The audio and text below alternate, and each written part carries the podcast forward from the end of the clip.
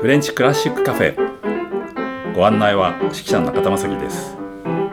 フランス音楽の素敵なところをちょっと違った切り口でご案内したいと思います。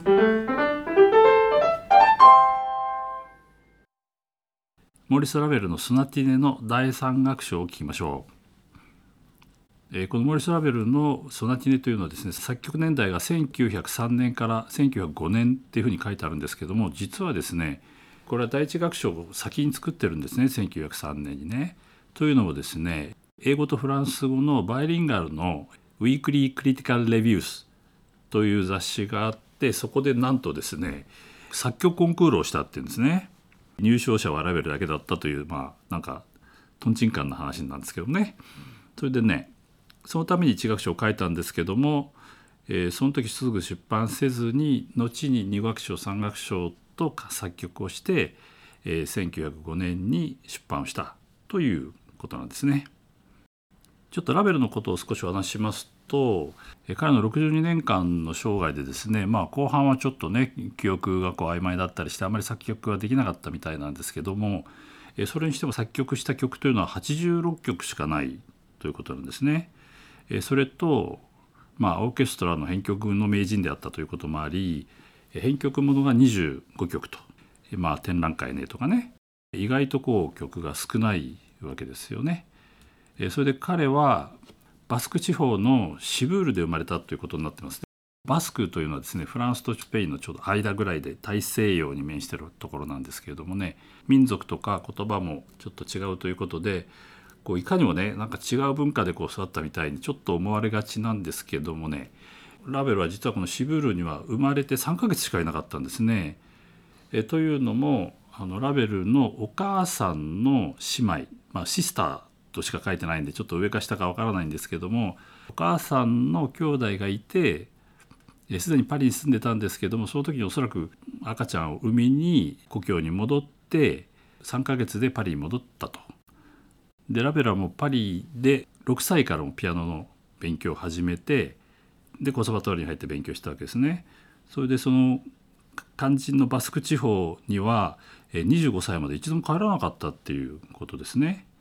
ですからそのいわゆるバスクの音楽ってどっかにこうお母さんを通じて染みてるかもしれませんけど直接的にはバスク音楽の影響を受けたっていうふうにはならないみたいな感じなんですね。ソナタっっていうのはこうね形式的にとても厳格であるという話をしました。でこの場合ソナティネってのはちょっと小規模にはしてるんですけども、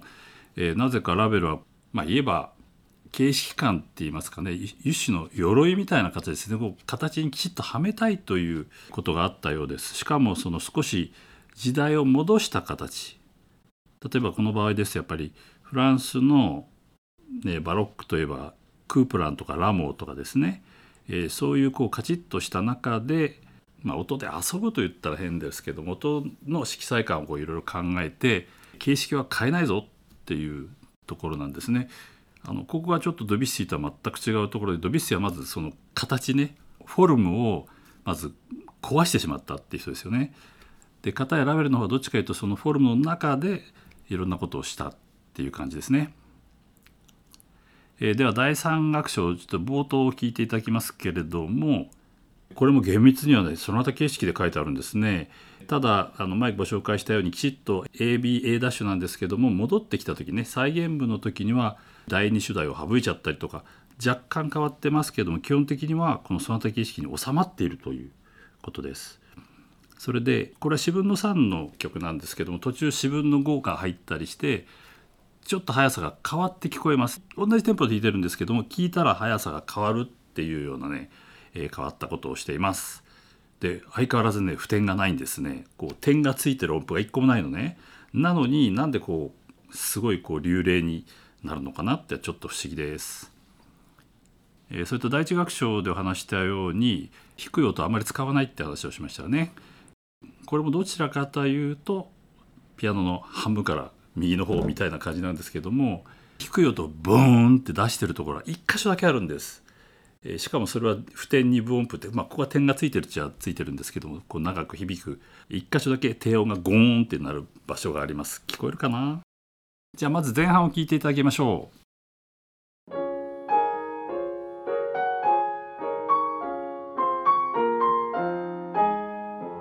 ここで使用していた音源は配信期限が過ぎたのでお聞きいただけません。あしからずご了承ください。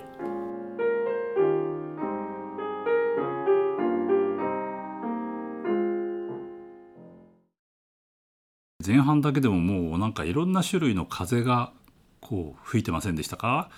上からと下からとですね。あるいはこうまったりですね。それで「やーティーターティーター」ってこう崩れてなんか風がふわーんと落ちてくるみたいなところはあそこは実は全音音階というのを使っていまして音の感覚がね広いまんまだんだんだんだんとおるんでなんかすごい勢いがついてきてなんか風神雷神の風神が あの袋に入れたね風をふーってやったみたいな感じになんか僕はなんかねそういうこう勢いがねなんでフランス音楽でそれを感じるのかなっていう感じなんですけどあそこだけあの俵屋宗達が登場するんですけどね 僕の中ではね。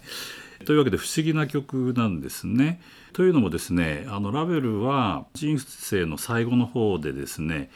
モンフォ・ラモリーというパリから大体50キロぐらい離れたちょっと郊外に家を買ってそこに住むわけですね16年間ぐらい住んでたんですけども僕はとっても小さな村で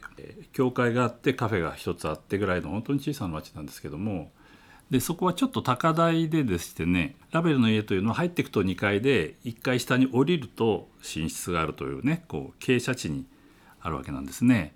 家の玄関側っていうのはちょっと逆にこう丘になってましてそこからずっと広がるのが近くにあるランブイエという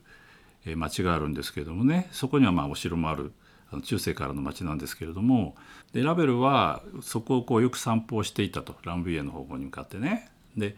こう森のささやきっていうんですかねこう風が吹くとこう音がするじゃないですか森ってあんまりそのなんていう深い森じゃないんですよ割とこう細い木がいっぱい植わってるようなサラサラした感じのなのではこの曲聴いた時はね、うん、そこの森をこう思い出しました。でもこれ作った頃はねまだそこに住んでないのでだけどちょっとそういうことをこう予見するような感じがあり、えー、一楽章もそうでしたけどもねこの三楽章もこの細かいチャカチャカチャカチャカっていうこう動きがですね実際このラベルの最後の住みかといいますかこれベルベデーレという自分で名前つけてるんですけどもね見晴らしのいい家という意味でベルベデーレという名前で呼んでいたようなんですがラベルはとても小さな人で背もちっちゃかったみたいなので部屋もすごく狭くてですね廊下なんか本当に狭くてしかもその先ほど言った上の階から下に降りるのもですね台所のところにこう螺旋階段がついていてそれも本当に細いんですね。そんな感じで全てがこうミニアチュアになっていて家の中にはもういろんなこう小さなまあ多分あれは人からもらったものが多いということでしたけどもお人形とかね飾り物が本当にたくさんあってですねなんかそういう精緻なこう感じはですねこの曲からもうすでに、えー、そういう趣味というかね細かさが溢れてるんではないかなっていうふうにちょっと思います。では三楽章を聴いていただきましょう。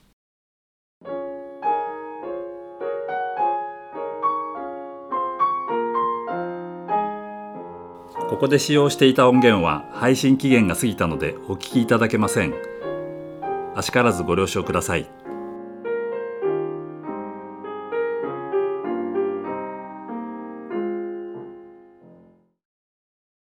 第三楽章を聞いていただきました。前回一楽章今回第三楽章でなんで第二楽章やらないんだよって思ってらっしゃる方。えっとですね実はねこの配信で使っている音源というのは契約でですね使用期間が決まっているんですね。ですから前の方の配信を聞いていただくと音源で使っているいわゆる録音ですよね。それがね1ヶ月で使えなくなっているんです。ですからそこを埋めるためにこの音源は使用期間が過ぎていますというアナウンスが入るんですけども実はその裏になっているのがですね この第二楽章なんです。以前の配信に戻って聞いていただくと第二楽章が聞けます。お相手は指揮者の中田正樹。提供は笹川日出財団でお送りしました。ではまた。